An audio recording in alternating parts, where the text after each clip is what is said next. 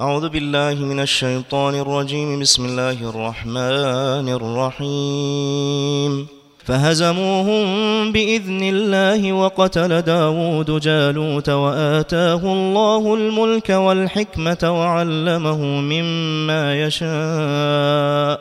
ولولا دفع الله الناس بعضهم ببعض لفسدت الأرض ولكن ولكن الله ذو فضل على العالمين. صدق الله العلي العظيم. هذه الآية المباركة تتحدث أيضا في نفس السياق الذي جرى عندما اختار اشموئيل هذا النبي لبني إسرائيل اختار لهم ملكا يقاتلون في سبيل الله تحت رايته.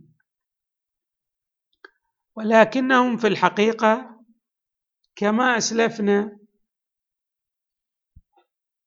ساورهم الشك حول هذا الاختيار الإلهي لشخصية ذلك القائد والملك. غير أنه في نهاية المطاف الله تبارك وتعالى يبين لنا أنه عندما دعوا الله تبارك وتعالى بقولهم قالوا ربنا أفرغ علينا صبرا وثبت أقدامنا وانصرنا على القوم الكافرين. عندما التجأوا إلى الله وطلبوا النصر من عنده. فإن الله تبارك وتعالى هيأ لهم أسباب هذا النصر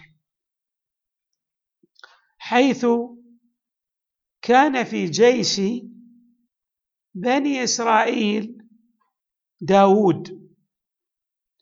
وداود كما ذكر في كتب التفسير وفي غيرها شخصية توافرت فيه الشجاعة من ناحية والمهارات القتالية من ناحية أخرى بمعنى أنه وبالرغم من كونه من الفتيان الصغار في سنهم ولكنه تعلم رماية الحجارة بنحو فيه جدارة أي عندما يرمي بهذه الحجارة تصيب الهدف بنحو دقيق. اذا داود كان من جنود المقاتلين.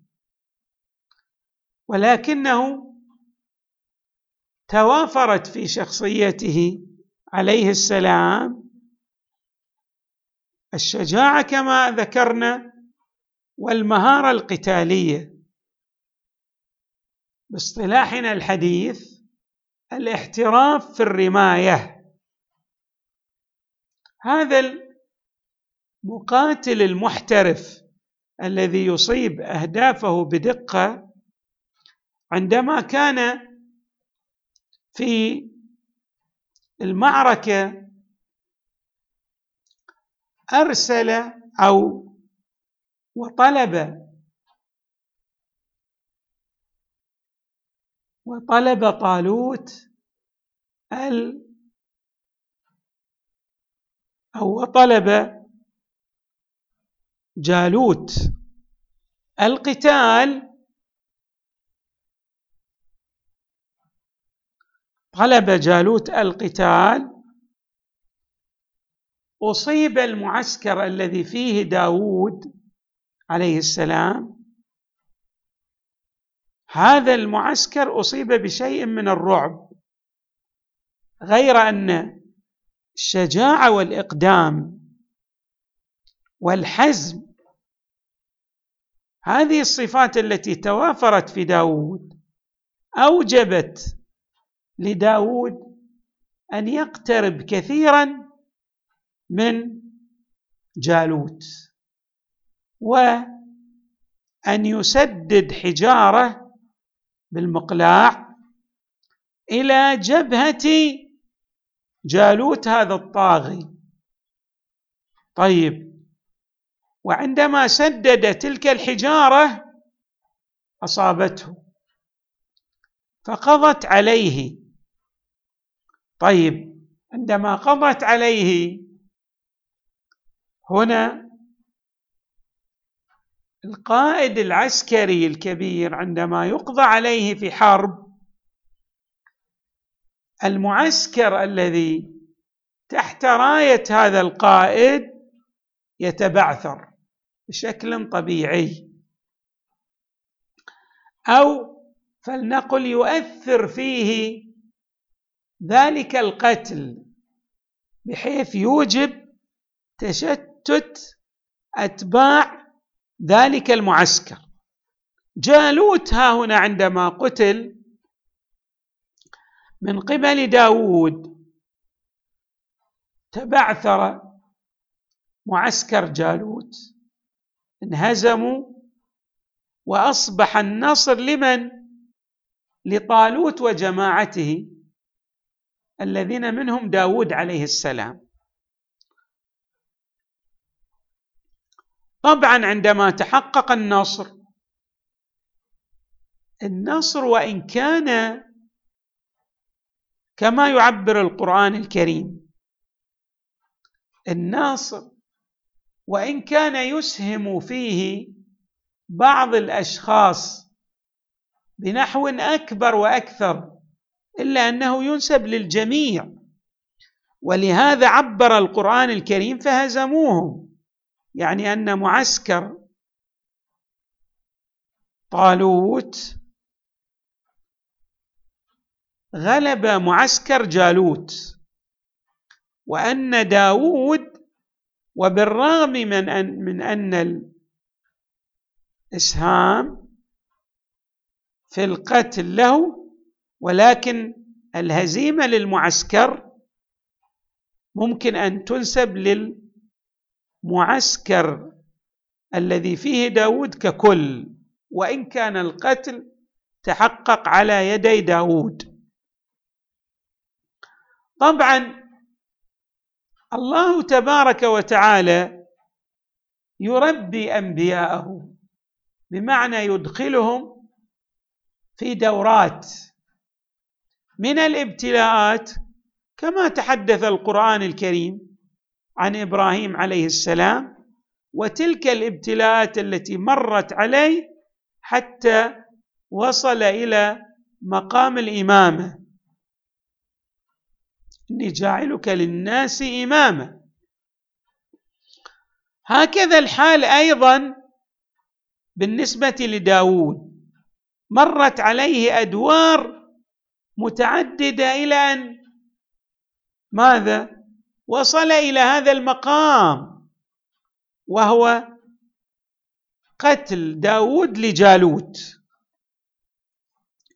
طبعا وبعد القتل بالتأكيد مرت على داود أدوار أخرى. هذه الأدوار طويت لم يفصح عنها القرآن الكريم لأن القرآن الكريم يبين المقاطع المهمة والمؤثرة والتي لها المردود الإيجابي على حياة الناس عندما يقرؤون تلك المقاطع. ولذلك الله يبين أن من المراحل التي مرت على داود عليه السلام أن الله تبارك وتعالى هيأ له الأسباب بحيث أصبح هو الملك على بني إسرائيل. وأن ملك داود يختلف عن سائر الملوك أو الطرق التي يمارسها بعض الملوك. ملك داود عليه السلام يتسم بأمور متعددة. من هذه الأمور أن هذا الملك يقوم على العلم والحكمة. الحكمة ما معناها؟ معناها وضع الأشياء في مواضعها وضع الأمور في نصابها الصحيح. ولهذا الله تبارك وتعالى عندما قال وقتل داود جالوت قال وآتاه الله الملك والحكمة. بعد وعلمه مما يشاء.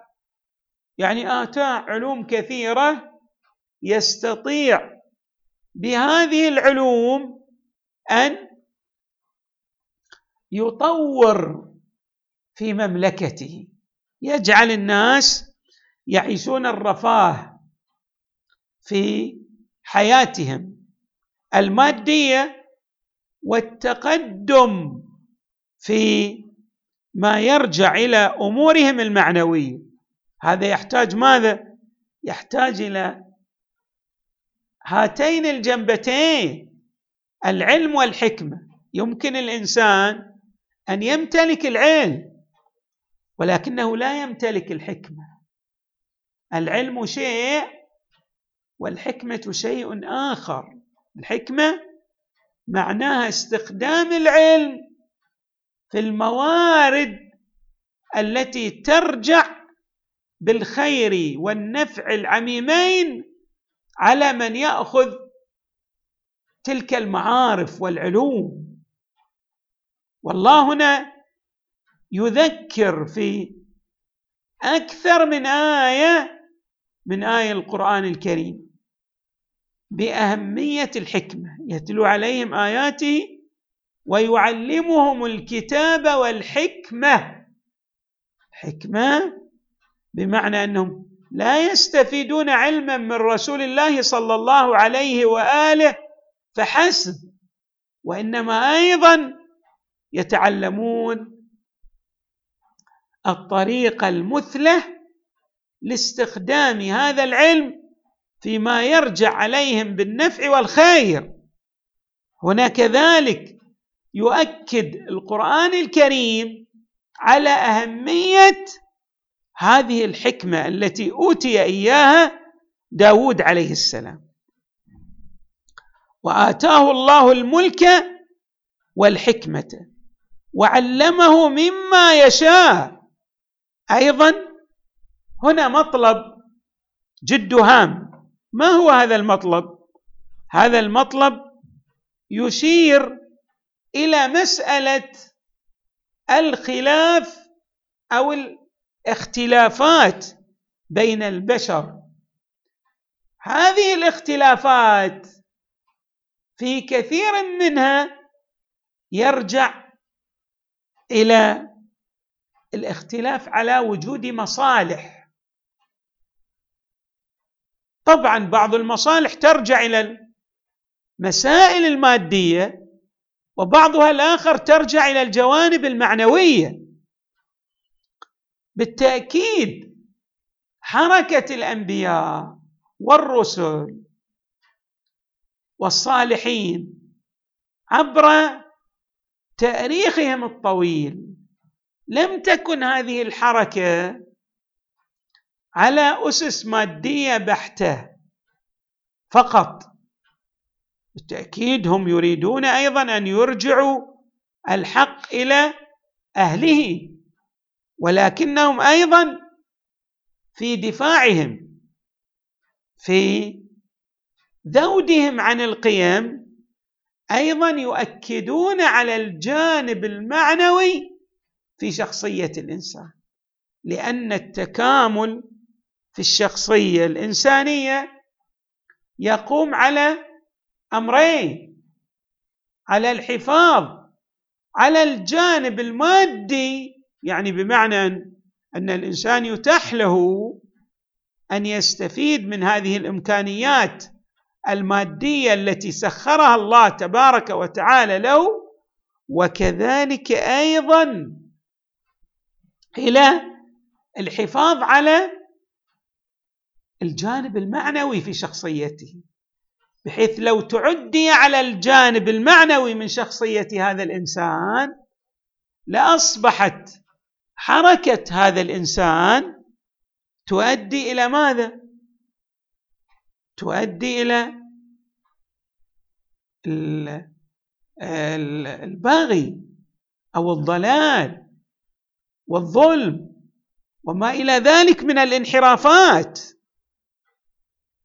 القرآن الكريم يشير إلى أن هذا التدافع بين الإنسان وأخيه الإنسان الذي يرجع إلى الاختلاف في الأمور العقدية من ناحية وفي الأمور المادية يعني في الأمرين المعنوي والمادي هذا الاختلاف سنة من السنن الطبيعية. يعني الإنسان الله تبارك وتعالى ابتلاه بهذه السنة لينظر كيف يعمل الإنسان في اجتياز هذه العقبات من الاختلاف وفي إيصال نفسه وإيصال من معه إلى الحق. عبر ماذا؟ عبر مجموعة من الطرق. لعل من أهم هذه الطرق العلم والحكمة والجهاد في سبيل الله كما تتحدث هذه الآيات. ولولا دفع الله الناس بعضهم ببعض بعضهم ببعض لفسدت الأرض. ولكن الله ذو فضل على العالمين.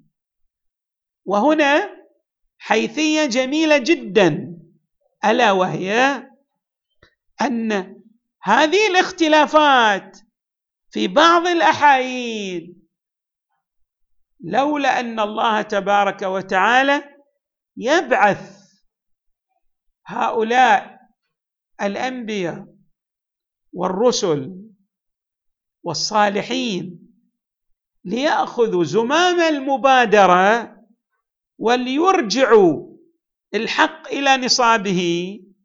لأدى ذلك إلى ماذا؟ إلى انغماس الناس في عالم من الظلم والجهل والفساد بحيث لا يستطيعون أن ينتشلوا أنفسهم مما وقعوا فيه.